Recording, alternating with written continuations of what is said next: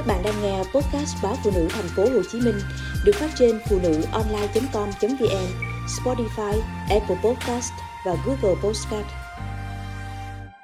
Cứ biếu má nhiều tiền Tết là thành dâu hiền, dâu thảo.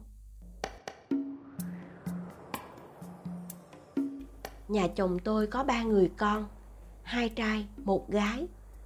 Ngày chúng tôi lấy nhau, ai cũng đã thành gia thất cả anh trai hơn chồng tôi 4 tuổi.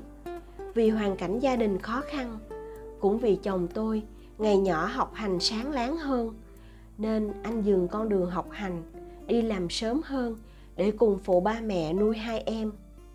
Em gái chồng có công việc ổn định ở thành phố. Chúng tôi vẫn chạy qua chạy lại. Nói chung, anh em khá thuận hòa. Công việc cuối năm của chúng tôi thường bộn bề. Bởi vậy, tôi đã điện cho má chồng, nói hai tám tết mới về được. Má vui vẻ nói, các con yên tâm, ở nhà có anh chị lo hết rồi. Tôi biết anh chị chồng chu đáo, rất thương các em. Dù điều kiện kinh tế còn khó khăn, nhưng chị dâu tôi, lần nào các cháu về chơi, cũng phần những thứ ngon nhất, tốt nhất. Tết năm nào cũng vậy, tôi về muộn nên phần lo toan luôn luôn thuộc về anh chị. Tôi cũng biết ý. Trước tết, tôi gửi chị một ít tiền nhờ chị mua sắm. Nhưng chị nhất định từ chối. Chị nói, vợ chồng chú thím ở xa, đi lại còn vất vả tốn kém. Ở nhà quê, ăn uống bao nhiêu mà cầm tiền. Tôi nói hoài không được, nên đưa thêm cho má. Trước đó, tôi đã đưa má rồi. Má cầm rất vui vẻ. Chiều 28 Tết, vợ chồng con cái tôi mới về quê. Ba má vui lắm. Suốt bữa ăn, má chỉ tiếp thức ăn cho vợ chồng tôi, cho hai đứa nhỏ nhà tôi. Điều ấy khiến tôi rất ngại với chị dâu. Tôi đâu có làm được gì nhiều như chị ở nhà đâu. Tôi có phụ chị dâu việc gì, má lại xua tay. Thôi thôi, con để đó cho chị, con đâu có quen việc. Tôi rất ngạc nhiên vì điều này mọi năm về Tết, má cũng thương nhưng không quá vồ vập như vậy.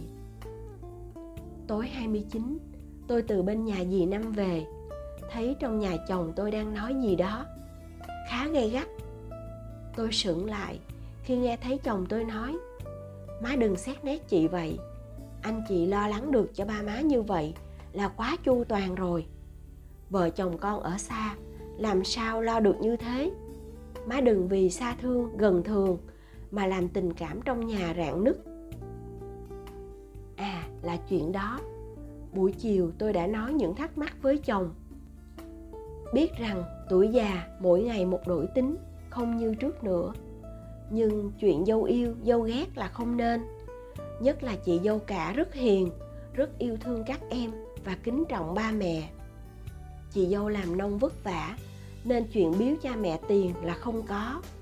Bù lại, chị cố gắng lo cuộc sống tươm tất, chu toàn.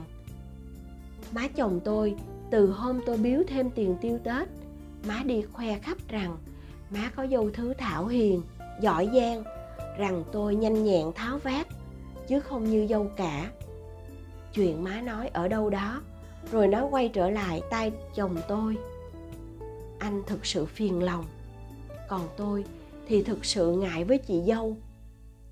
Tôi nghe thấy phía trong nhà, chồng tôi nói, nếu má còn phân biệt đối xử dâu trưởng dâu thứ, anh sẽ đưa cả nhà quay lại sài gòn ăn tết. Chứ để hai dâu cùng nhau trong một nhà, để cho má soi, anh không đành lòng. Má nín thinh. Ba chồng tôi ngồi ngay đó, mà cũng không góp một lời nào. Tôi hiểu, với một người như ba thì không đời nào ba bằng lòng với chuyện má đối xử bên nặng, bên nhẹ như vậy. Và tôi thở phào. Phận làm dâu 12 bến nước trong nhờ đục chịu. Tôi và chị dâu thực sự thương nhau. Sao má phải làm khó cả chị, cả tôi? Tiền còn có thể làm ra, nhưng tấm lòng và sự trân trọng nhau mới cần có trong mỗi gia đình. Nhất là khi cả một năm chỉ có một lần nhà tôi được về ăn tết, sum vầy bên ba má và anh chị thôi.